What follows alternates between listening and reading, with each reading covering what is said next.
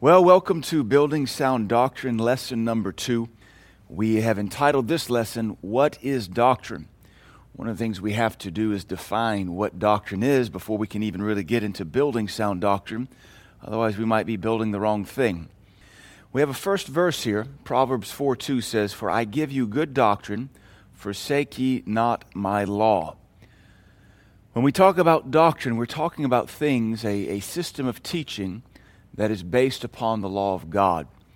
Uh, I'm thankful that God's law is set, it's immutable, it's unchanging. That way, when we build doctrine, it's built upon something that's not moving, it's not shifting. The wonderful thing about our Bible is that it has not been changed or amended in 2,000 years since John the Revelator finished penning his revelation in about the year, I think it was about 98 AD.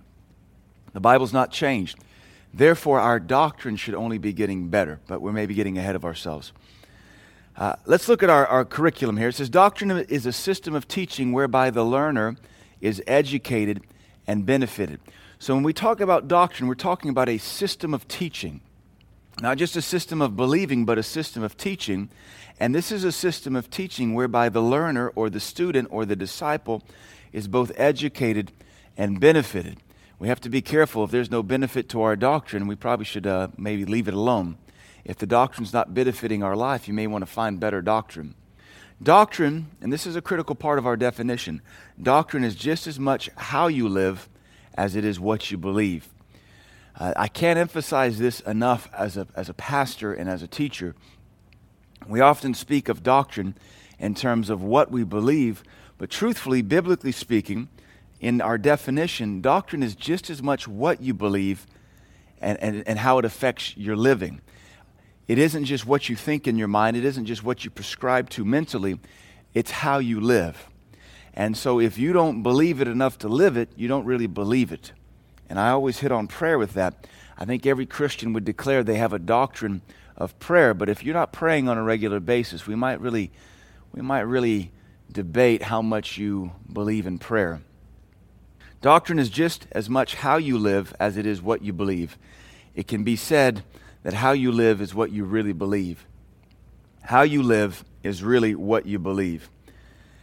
And so, part of our curriculum in writing all this, part of our purpose has been to help preachers and teachers and gospel ministers develop sound doctrine so the body of Christ can be helped. A lot of what the body of Christ is facing today is betrayal from the pulpit and the pastors and preachers are not delivering pure doctrine, as Proverbs 4 2 says, good doctrine based upon the law of God. It's a bunch of whims, it's a bunch of feel goodism, it's a bunch of emotionalism. You can grow a big church when you make everybody feel great every service, or you can be like Jesus Christ. Jesus Christ did not make people feel good every service. A preacher's number one job is to teach, preach, and live sound doctrine. So, review real quick. What is doctrine? It's a system of teaching whereby the learner is both educated and benefited.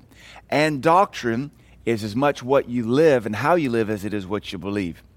Let me throw this out there that when it comes to doctrine, there are all sorts of doctrines. There's doctrines of men, there's doctrines of devils, there's uh, political doctrines, there's pagan doctrines. We want to make sure that our doctrines are based on the Bible. You can go into a pagan city full of pagans and watch every one of those pagans live doctrine. Their doctrine is not Bible doctrine, their doctrine is pagan doctrine. The homosexual lives by homosexual doctrine. The evolutionary biologist lives by evolutionary doctrine. And just because you believe it doesn't mean you're living it. You and I both understand homosexual doctrine, we understand evolutionary doctrine, but it's not our doctrine because we don't live according to it. That's a good thing. The second you live according to homosexual doctrine, you are a homosexual. But at the same time, or in, uh, on the same coin, the other side of the coin is just because you believe or understand Christian doctrine doesn't mean you're living it. And Christian doctrine does not benefit you at all if you're not living it. It just becomes more head knowledge. Daniel prophesied about the day we live in. He said, Knowledge would abound. That includes knowledge of doctrine. I cannot emphasize enough to you that you must do more than believe the Bible, you must live the Bible. If your doctrine's not living or worth living it, uh, you need to find better doctrine. So look at 1 Timothy 4:16. It says, "Take heed unto yourself So, speaking to the gospel minister, but really any Christian, take heed to yourself first and foremost, and unto the doctrine. So, notice there's two things as believers and as ministers we need to take heed to. Number one, ourself. Number two, our doctrine. Your doctrine is going to affect yourself, and yourself, if you're healthy, you're going to want sound doctrine. These two are interchanged, they're intertwined, they're inexplicably linked. You cannot separate them. You are defined by your doctrine, and your doctrine defines you. And therefore, Paul told young Timothy, take heed, watch yourself, observe yourself. Continue in them. In what? In sound doctrine. Continue in taking heed to yourself and sound doctrine. For in doing this, thou shalt save both thyself and them that hear thee. If you have bad doctrine, you're not going to save anybody. You're going to curse a lot of people. The gospel minister must take care of himself and his doctrine. To neglect either is to damn the listener.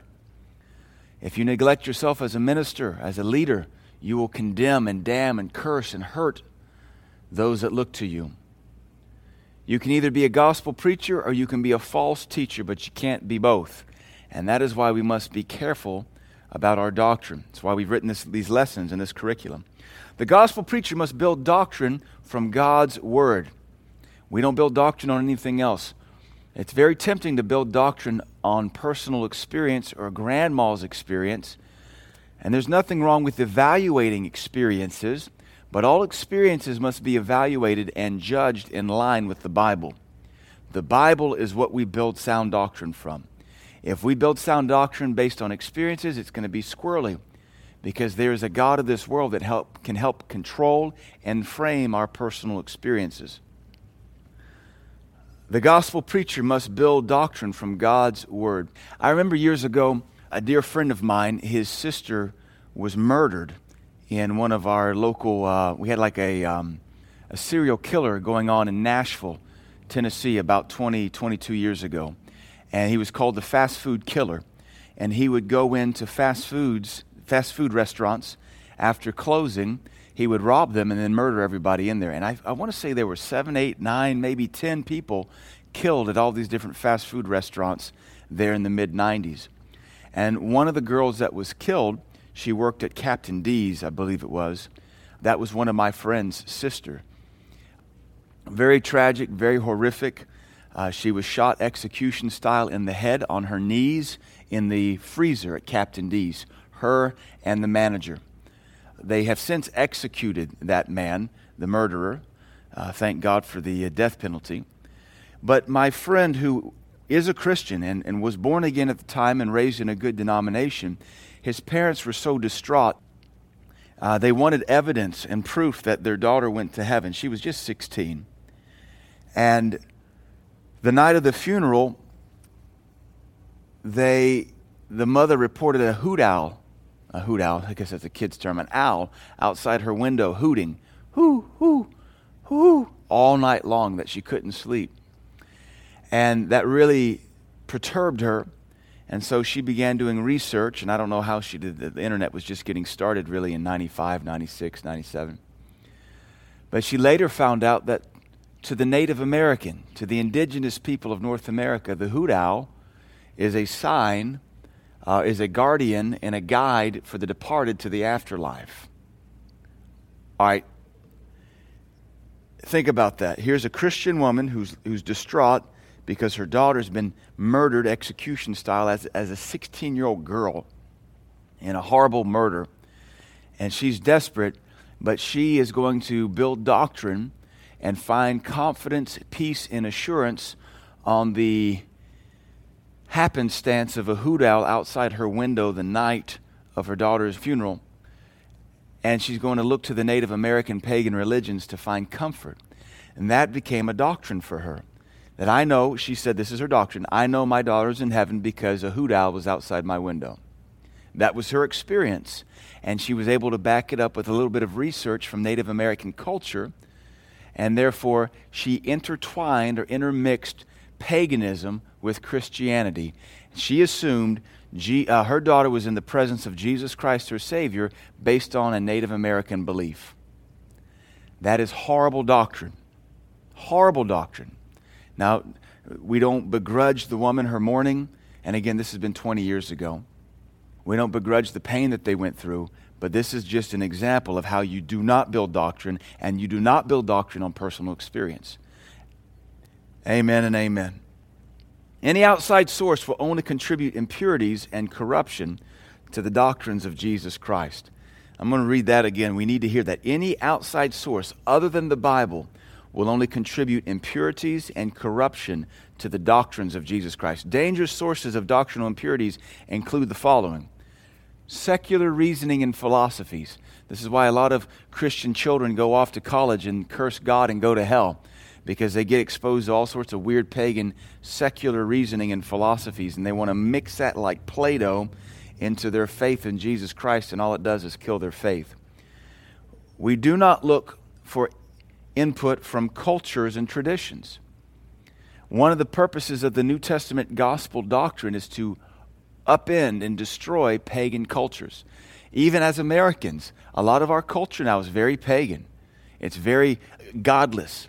Here in the Upper Cumberland, we're always dealing and trying to reset and adjust the culture of our region. Our regional culture is poor, it's poverty. Our regional culture is religious, not good religious, bad religious. Our regional culture is laziness. Our regional culture is pride. These are not good things to add to the gospel. These are things the gospel comes to eradicate. We don't build doctrine on opinion. If you say, Well, I believe, and you don't add because the Bible says, then all you have is opinion, and we don't really care about your opinion. God doesn't care about your opinion. God cares about what His Bible says. The Bible says, Let God be true and every man a liar. Therefore, the best way we can have a, a sound statement is by repeating what the Bible says and say, I believe this because the Bible says so. I believe such and so because there's 15 verses that say it. Experiences. We don't build doctrinal experiences, as we've just related. All experiences must be judged by the Word of God. We certainly don't build doctrine on other religious books or holy books, so called holy books. They're not holy, they're damnable. They're doctrines of demons. We don't mix the Bible with other books uh, not the Quran, not the Book of Moron or Mormon. Uh, we don't mix our doctrine with this goofiness. It's pagan doctrine. And the commandments of men. The Bible says that uh, you can make the Word of God of, of none effect through the commandments of men. So we, we build doctrine, we build this system of teaching, we build this lifestyle on the Bible, the holy written scriptures. All sound doctrine is built from the Bible. If you want your doctrine to sound like the Bible, build it from the Bible's 31,102 verses. You have 31,102 verses in the Bible. That's plenty of material from which to build your doctrine. 2 Timothy 3:16 and 17 says all scripture is given by inspiration of God and is profitable for doctrine. All scripture is given is God breathed by God. And being God breathed it is profitable for doctrine, for reproof, for correction, for instruction in righteousness, that the man of God may be perfect, thoroughly furnished unto all good works. The reason Christians want to build doctrine on experiences is that experiences are always past, they always happen naturally, and they didn't take any study to be a better Bible scholar, to be a better Bible minister, you actually have to do work in the now, study the scriptures, and begin to build doctrine from 31,102 verses. To build doctrine on experience is lazy and easy and unbiblical. To build doctrine from the Bible makes you a workman, and that's why a lot of Christians don't want to do it. That's why a lot of Christians will quote their preacher or their pastor more than they'll quote the Bible, because the preacher's done all the work and uh, the, the Christian doesn't have to do any on their own, or so they think. The New Testament mentions doctrine 45 times. And so we're going to go through a list. It's not the 45 verses or references to doctrine, but we're going to read through a quick r- list of, of some scriptures that help build us the doctrine of doctrine.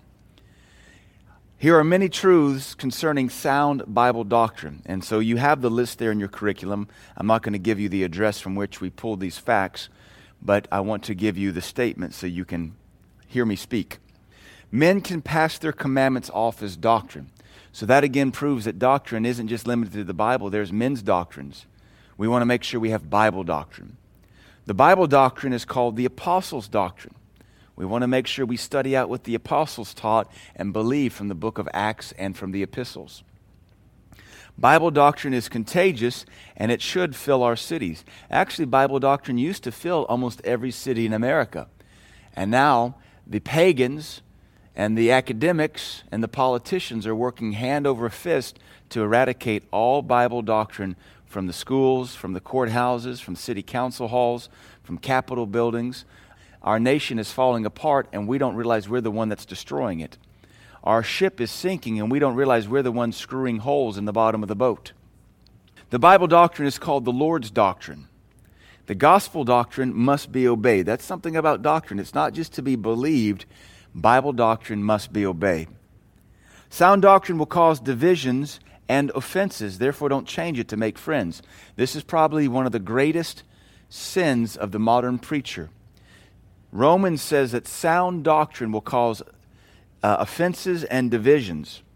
And because the preacher has learned that firsthand, he will often illegally adjust and tweak Bible doctrine so he's no longer offensive or divisive. If you're a preacher, I want you to hear me. If you do your job right, you're going to offend people and you're going to divide people because that's what the Bible's doing.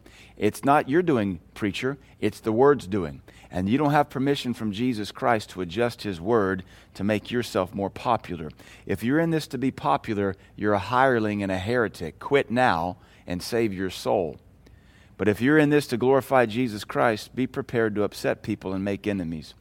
My pastor has a quote I like. I think he got it from his pastor. He says, As a preacher, if you live long enough and you serve Jesus, you're going to build two armies. The first army will gladly follow you to heaven. The second army wants you to hurry up and go to heaven today. And of course, that is a reference to the enemies you make by preaching the gospel. Our next point every Christian should be studying the Bible and developing doctrine. 1 Corinthians 14 26. There are many winds of doctrine in the earth. They blow through and move the weak Christians off course. This is why we have to develop our own system of teaching, our own doctrine, our own faith. Even as Paul said, work out your own salvation with fear and trembling. It's not just the preacher's job to develop sound doctrine and teach it to you, it's your own job as a Christian to study your Bible and know what you believe and systematically develop doctrine based on the scriptures. Develop your own system of teaching that benefits and educates you and gives you a way to live your life. The fivefold minister is established in order to anchor the body of Christ with sound doctrine. There's all kinds of doctrines out there. You need sound doctrine. Sound doctrine teaches us how to live holy. If you're going to a church that isn't teaching you how to live holy, you need to find a better church because sound Bible doctrine will always put forth holiness. There are doctrines of devils. So, there again, not all doctrine is based on the Bible. Some doctrine is based on the pit of hell, and it's based on familiar spirits. And these often feel really, really good. The book of Jude says that in the last days, one of the greatest heresies being taught in the church will be hyper grace, or what Jude calls the changing of grace into lasciviousness. And we're watching that. That's a doctrine of devils, it's a perversion of true biblical grace. Good doctrine requires a labor. And so, for you to be a, a biblical student and a student of sound doctrine is going to take work. Christians in the modern age are very lazy when it comes to Bible study. Most Christians today, I would say, easily spend more time on Facebook than they do God's book. And in my humble opinion, Facebook is nothing but middle school for immature adults. And most Christians, I'd probably say 90% of the body of Christ on Facebook is not mature enough to be on social media. Sound doctrine will produce godliness in the people. That's 1 Timothy 6 3. Sound doctrine produces godliness. And the more godly you are, the more sound your doctrine is. And the more sound your doctrine is, the more godly you'll live. The minister's reputation reveals his real doctrine. It's not what you say you believe that matters, it's what you believe enough to live. A.W. Tozer had a famous quote. Let me see if I can get it right. He said that the preacher believes it, but he does not teach it. And what you don't believe enough to teach doesn't do you any good anyway. We might could amend that famous quote from Tozer and say, You believe it, but you don't live it, and what you don't live doesn't do you any good anyway. So, preacher, hear me. Your reputation is revealed by your doctrine. And if you believe something, but you're not teaching your congregation what you believe, you don't really believe it. It's not what you say you believe that matters, it's what you believe enough to live and teach that really matters. Sound doctrine is built from the scriptures. Sound doctrine reproves, rebukes, and exhorts. Hear that.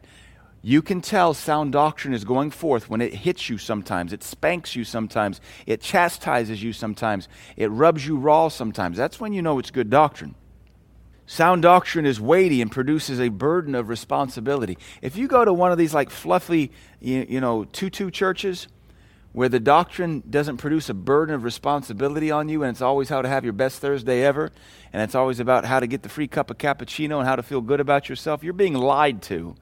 And you should abandon that church and find some place that honors God. The funny thing is, those familiar spirits in that church won't let you abandon that because you don't feel released and you don't feel, I just feel like I'm still called here. What, to shrivel up and die on the vine? No, God wants you to be fed. Sound doctrine must be publicly spoken, not privately believed. Sound doctrine can be corrupted. Sound doctrine is serious and genuine, not silly and gimmick oriented. Boy, that indicts about 80% of the American church.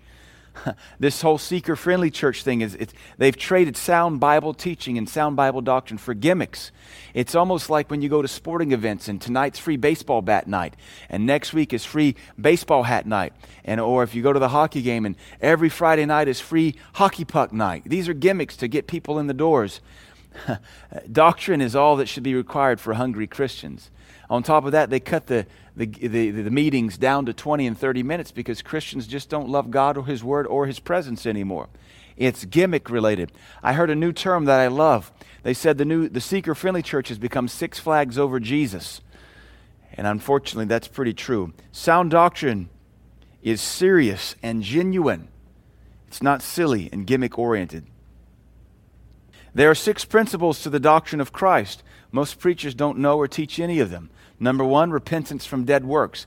The Bible says in Hebrews 6 1 that that is the foundational principle of the doctrine of Christ repentance from dead works. You don't ever hear about repentance much anymore. Number two, faithfulness toward God. It's evident when churches don't have enough people to even have a Sunday night service anymore that faithfulness toward God is not taught anymore. Number three, doctrine of baptisms. There's, I count four New Testament doctrine, or uh, four New Testament baptisms some might say the a fifth one. You have John's baptism, baptism into the body of Christ, water baptism, baptism of the Holy Ghost, and baptism into the trial of afflictions. That's your fifth one. I count four, but you could split it. Number four, the fourth doctrine, the principal doctrine of the New Testament, is the laying on of hands. Most churches today don't even know what to do with their hands. You, you do good to get them to lift their hands in praise and worship, but there's a biblical doctrine of the laying on of hands. You could easily make a six month Bible study if your church is hungry enough on just the doctrine on the laying on of hands. And if you were to teach it, you might actually see God start to do something through that doctrine. Resurrection of the dead and eternal judgment. The sixth principle is eternal judgment. You don't hear anything taught about judgment anymore. But let me just take this little second, this motivational moment to say there is an eternal judgment coming, and once you die, you'll either go to hell or you'll go to heaven and it's totally based on your relationship with Jesus Christ. And many shall say to the Lord in that day, Have we not prophesied in your name and cast out devils and in your name done many mighty works? And Jesus Christ will tell a whole bunch of people who claim to be Christians and charismatic, Depart from me, I never knew you. In that day, the day of eternal judgment. Couple few points here. There are diverse and strange doctrines, which is why we have to have sound Bible doctrine. These must be avoided. We must abide in the doctrine of Christ and teach others to do so as well. Just because you have the doctrine in your mind doesn't mean you abide in that doctrine. This proves we are born again. When we abide in the doctrine of Christ and we teach others, this proves we are truly born again. You want a proof that you're born again? You continue to abide in the doctrine of Christ and you actually believe it enough to begin to teach others to do the same. We cannot fellowship with those lacking the doctrine of Christ. I don't know how churches get around that verse there in 2 John 1:10, but you, we don't have permission to fellowship or have best friendships with those that lack the doctrine of Christ. There's a lot of ecumenical movements going on right now. The ecumenical is a term for trying to combine all faiths. It's very difficult to have fellowship with churches that mock the Holy Ghost. It's very difficult to have fellowship with churches that deny the deity of Jesus Christ and the exclus- uh, exclusivity of salvation in His name fact, 2 John 1.10 uh, forbids it. Sin has a doctrine, such as Balaam's doctrine and the Nicolaitan doctrine. So we want to make sure we have the doctrine of Jesus Christ. So, how do we build sound doctrine? Let's look at our next point here. Building sound doctrine will require the minister to study, study, study. 2 Timothy 2:15 says, "Study to show thyself approved unto God." Now the word study there, to be fair, is not our modern understanding of the word study. When you and I say the word study, we think about cracking open the books and rehearsing facts, numbers, studying a language, memorization. But this word study here, it is an English word, it's the old King James word. But what this word really means is to be diligent, diligent and hastening. And that evolved into what do I do with school? I am diligent and I hasten in school. And we developed this term, this new word that we, you and I understand in modern English as study. If you were to look at this verse in other translations like the New American Standard or the NIV version, they're not going to use the word study. They're going to use the word di- show yourself to be diligent or hasten. We're going to still apply the word study in our modern understanding because it fits that we need to study to show ourselves approved unto God, a workman that needeth not to be ashamed, rightly dividing the word of truth. Notice that this diligence that shows us to be workmen still involves the word of truth. How do we build sound doctrine? We have to apply ourselves diligently to God's holy word. If you don't study, you'll be ashamed before God and his people. Sometimes people ask me how I know so much Bible. They ask me how I can remember so much. Part of it is I, I'm called to be a teacher, and so there's a natural, or I should say, a supernatural gifting there. I even taught classes when I was at the university, and that gift began to manifest even teaching natural sciences. So that's part of it. So that might be an unfair advantage. I have a pretty good mind. My mind is able to retain information typically upon first hearing, and I can retain it for a long time. If I don't refresh it, it will fade away. I don't remember everything I got A's on in the university, but I can retain a big portion of it. So that might be an unfair advantage. It's just one of the things God's given me. But the only other thing I can say is that I've been studying the Bible since 1995. And see, at the time of that, this recording, that's 22 years. 22 years of studying the same book, you're going to know the book pretty well. If you don't study the book, though, you should be ashamed of yourself. You've been given a handbook to life, and if you don't study it, you're going to fail. And if you fail, you got nobody to blame for yourself. You can't blame your pastor, your preacher, your husband, your wife, your kids, your parents. It's your fault because you've been given the Holy Spirit and the Bible. Therefore, you must study the Bible yourself. Page 7 in our curriculum, our next section says Doctrines, Multifaceted Gems. This is an understanding or an allegory the Lord gave me in Uganda on a mission trip many years ago. When I teach this publicly, I typically teach it with a giant glass diamond because it helps to communicate the image. But as our lesson says here, every biblical doctrine is a beautiful, multifaceted gem. Each facet or scripture of the gem, here the gem is the doctrine, is critical to defining the gem and producing the ra- radiance that reflects God's glory. So if we take the gem or the doctrine, let's say, of divine healing. Well, healing is a beautiful gem, like a diamond.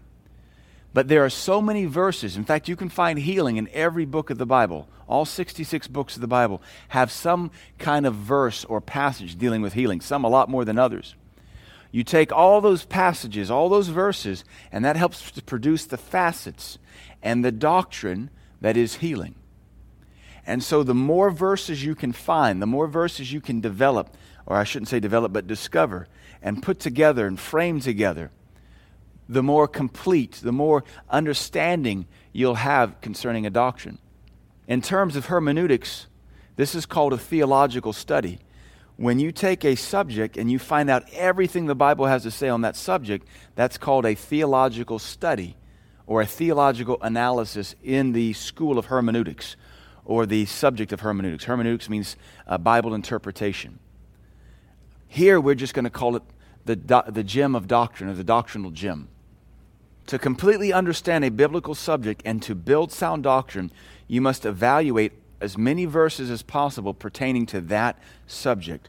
If we were to deal with homiletics, which is the art of preaching, There is, there's three types of homiletics, three types of sermons that can be delivered. One of them is a topical sermon.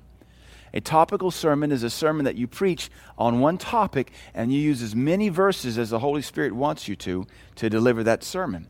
That's the same thing we're saying here, but with a diamond uh, allegory or analogy. Our diamond or our topic is whatever the subject is, and we take as many verses as we can find, and that helps us frame and model and show the extreme limits of a doctrine. One other thing we might add is that no doctrine is infinite, only God is infinite. Every doctrine of the Bible has limitations. Salvation is for all, but there's a narrow gate with which to find salvation. Healing is for all, it's purchased by Jesus Christ, but it's awarded through faith. Grace is for all, but grace comes through humility. So even grace is not an infinite doctrine. It is given to you when you humble yourself. Grace is available to everyone, but not everyone will have it because not everyone will be humble.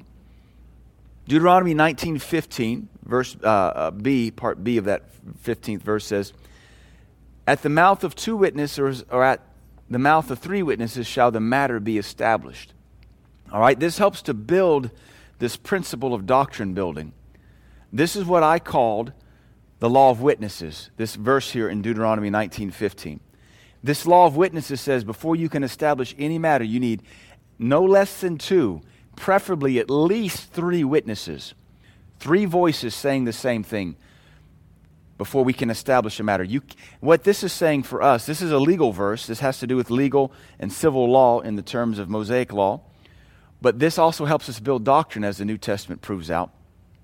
But what this verse is saying is before I can establish a doctrine, I got to have at least two verses. Just like mathematics teaches us that the shortest distance between two points is a straight line, you cannot have direction or length without two points. You cannot build a doctrine on one verse. You are barely beginning to build a doctrine with two verses. If you have a third verse, now you can formulate and triangulate a triangle. And now you've got volume, or excuse me, I should say area. So you're beginning to do better. But if you can get five and six and seven and eight verses, or seven and eight data points, if we're going to use a mathematical term, now we begin to create a, a geometry, a geodesic design that not only has area, but volume, and it has perimeters. So this is called, this is what I call, I don't know if theologians call it this, this is what I call the law of witnesses. This verse is quoted in Numbers, Matthew, John, 2 Corinthians, 1 Timothy, and Hebrews.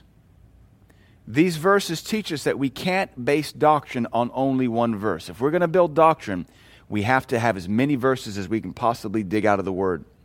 We must have the witness of at least two or three verses to establish any word or doctrine.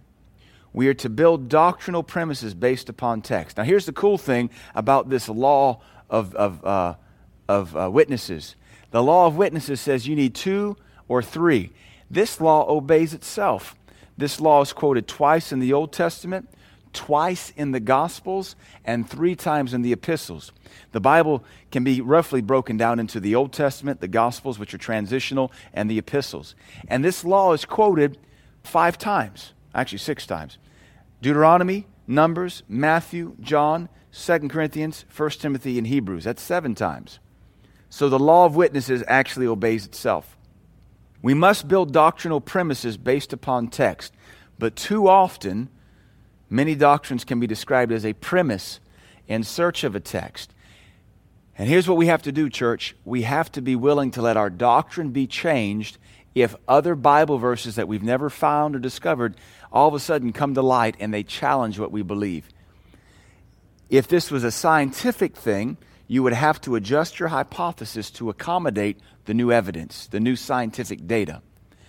If you exclude scriptures because you're determined to believe what you believe and you're ignoring scriptures, you are denying Jesus Christ's word. You have to be open in your faith and open in your heart to allowing the scriptures to interpret the scriptures, that's called hermeneutics, and to further polish and tweak your doctrine.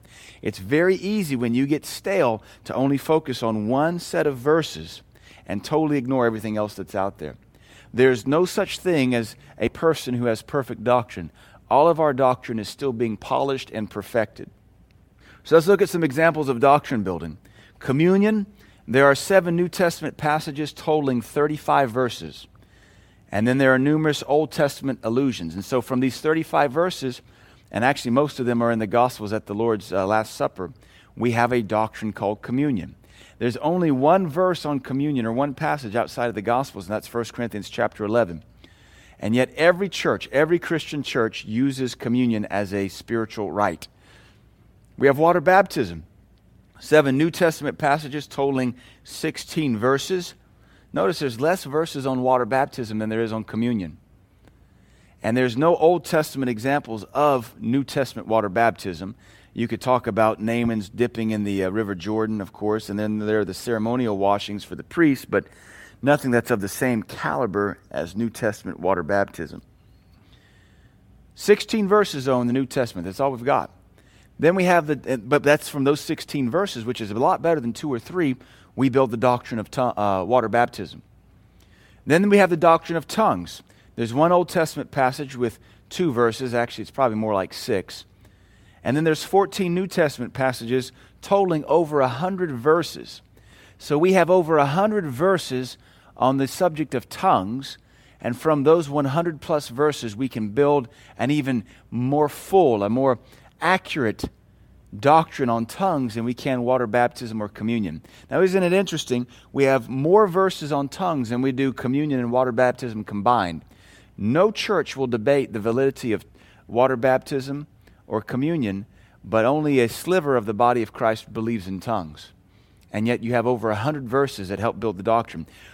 What that is an example of is willful spiritual blindness. A heart that is determined there's no such thing as tongues or the baptism of the Holy Ghost, even though there's over 100 verses that back it up. And I wonder if maybe perhaps the devil has a role to play in that because if tongues is real, and if tongues is for today, and if tongues is part of the Holy Ghost, Sure, the devil doesn't want the church to have it, and he'll use uh, doctrinal and spiritual ignorance to promote that lie. Occasionally, you will encounter what theologians call scriptural tensions. That is, verses that seem to contradict.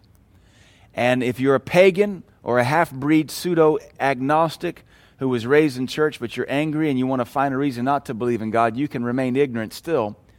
Or you can actually study the Bible and figure out what the Bible is really saying and realize that there is no contradictions in the scriptures. Sound doctrine will seek to explain these tensions.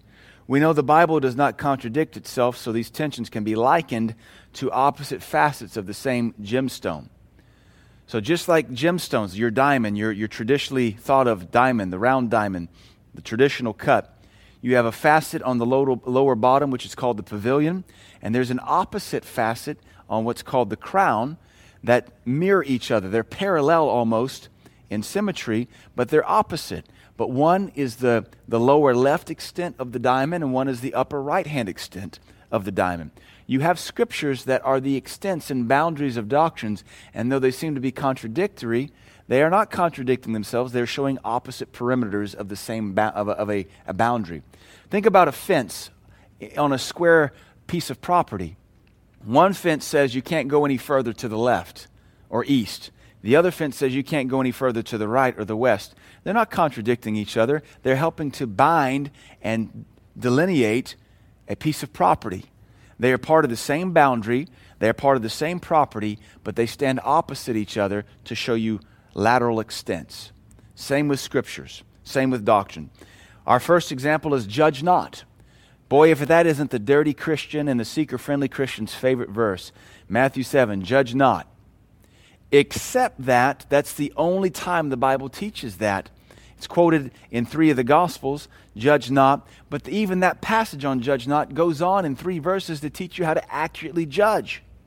It says, who are you to point out the splinter in your brother's eye when you haven't removed the, the mote or the beam out of your own eye? He said, First, remove the, the beam out of your own eye, which takes accurate judgment to recognize you have a beam and then to accurately remove it. It says, Then you can go and take your splinter out of your brother's eye. So the verse, the passage starts off by saying, Judge not, but within three verses, it's telling you, authorizing you, and teaching you how to judge your brother and actually take the splinter out of his own eye. And then the next verse after that, I believe it's verse 5, says, And cast not that which is holy, cast not your pearls before swine. So it, Jesus goes on to teach you how to judge two things.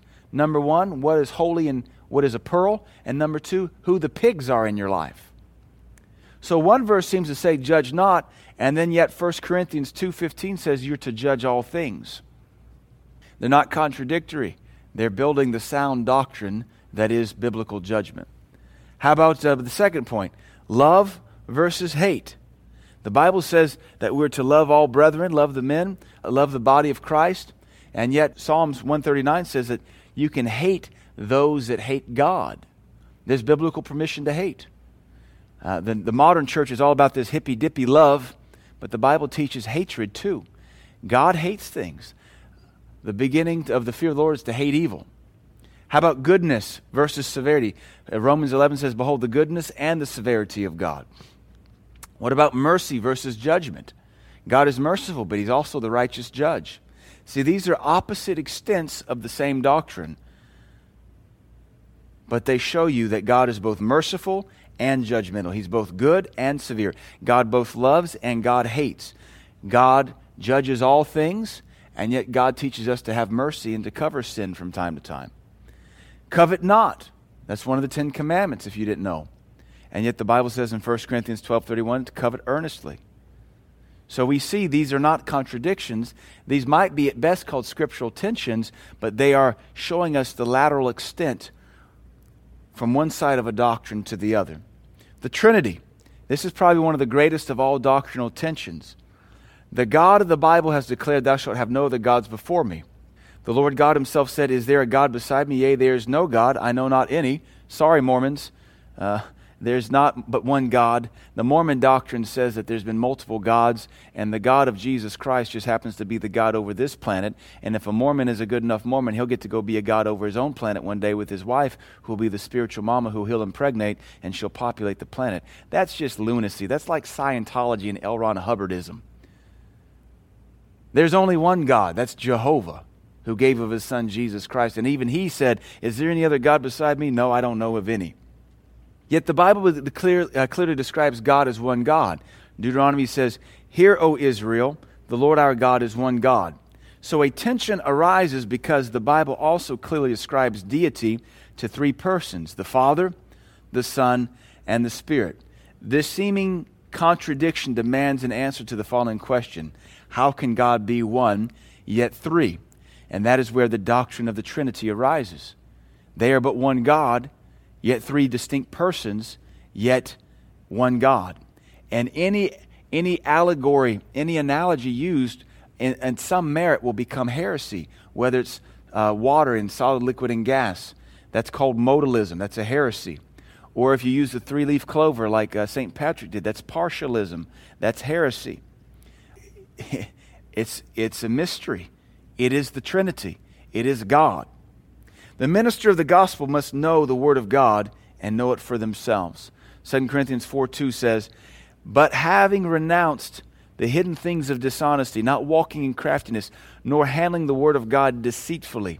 Notice there, preacher, if you're not careful, you could very easily fall into handling the Word of God deceitfully. Christian television has, ma- has mastered handling the Word of God deceitfully to the fact that most of your Christian television channels are billion dollar industries that do nothing but pimp and prostitute the doctrinally ignorant and the third world church. I, purposely, I personally believe most Christian television is cursed of God and it is familiar spirits prospering them because the way those hirelings and those heretics manipulate the Word of God to manipulate God's precious people, God's not endorsing that. I, I truthfully am very disgusted with all Christian television. There is a sliver, a slight percentage of television ministers on Christian television that are holy and upright, and the rest of them can just go away, in my opinion. We've renounced the hidden things of dishonesty, not walking in craftiness, nor handling the word of God deceitfully, but by manifestation of the truth, commending ourselves to every man's conscience in the sight of God. You know, when you're a preacher, and you've used your television ministry to sell your book, and you've used the offering to get a his and her Bentley, you have violated this verse because you're not commending yourself to every man's conscience in the sight of God. When even the rich pagan looks at you and says, You are too rich, and you've done it off the God's back of back of God's people, you, you have violated 2 Corinthians 4 2. You have handled the word of God deceitfully, and you've made yourself rich. You may be the rich man who dies and goes to hell and looks at the poor beggar and realizes you in your life, you had it good, and you did nothing with the gospel but make yourself rich. Why gain the world and lose your soul and lose your family? Ignorance of the scriptures and Bible doctrine will lend itself to deceitful use of the word and deceitful misuse by false teachers. The only cure for false doctrine is sound doctrine. We must, as preachers, we must, as laity and believers, develop sound doctrine through our own Christian walk and our own personal Bible study. If you, as laity, if you, as a non minister, will have sound doctrine, you'll never be deceived by the preacher. Not that every preacher wants to deceive you, but many do. Many preachers today want to deceive you. The Bible talks about false apostles, false prophets, false teachers, false pastors. They're a dime a dozen anymore, and most of them are growing mega churches. Final thoughts sound doctrine will afford balanced feeding for God's sheep. When you have sound doctrine, you can't just teach on grace every week for 16 years. That's not balanced, that's weird. Grace, the whole grace message, may be one of the greatest subtle heresies of our time. You can't only emphasize one doctrine. Too many ministers have a pet doctrine they overemphasize because they're too lazy to study the Bible and get anything else out of it. Avoid this hurtful habit of having pet doctrines. God's people need a balanced diet. You know, some people, all they want to emphasize is creationism. That's great, but there's a lot more in the Bible than creationism. Some people only want to emphasize healing. That's great, but the Bible teaches a lot more than just healing. Some churches emphasize salvation every service. That's great. But once folks get saved, you got to do something else with them. Get off your pet doctrine and feed God's people a balanced diet. You can have what you preach, and you will. Adjust your message and your discourses to fix current problems and deficiencies and sins, and adjust your messages and discourses to steer the church in the direction they must go as a ministry. Doctrine is so critical, we've even written a little book on it to encourage believers and preachers around the world. We called it Building Sound Doctrine, same title as this lesson. We need sound doctrine more than we perhaps need anything else right now in the body of Christ. The body of Christ is very ignorant because the body of Christ is lazy. We want things done for us and we don't want to do it because it takes too much time. We'd rather just lay down and surf our phone six inches at a time and see what people are doing on Facebook. If that's you, grow up and become useful to the body of Christ, please. Nobody cares about your private life, and nobody cares what you're doing with your kids. Nobody cares what you had for dinner or where you went on vacation. Contribute your life back to the body of Christ and quit being a middle school adult on social media. Study the Bible to show yourself approved. Social media doesn't approve you of anything. All right, that's enough of that. Let's bow our heads here and pray. Father, we thank you for allowing us to study the Bible and to be students of your word. Help us to build sound doctrine for your glory. I pray that every person that listens to these lessons in the future on our pod school would be motivated, convicted, and challenged to become students of your word so they are not deceived by false doctrine. Help us, Lord, to glorify you. In Jesus' name, amen.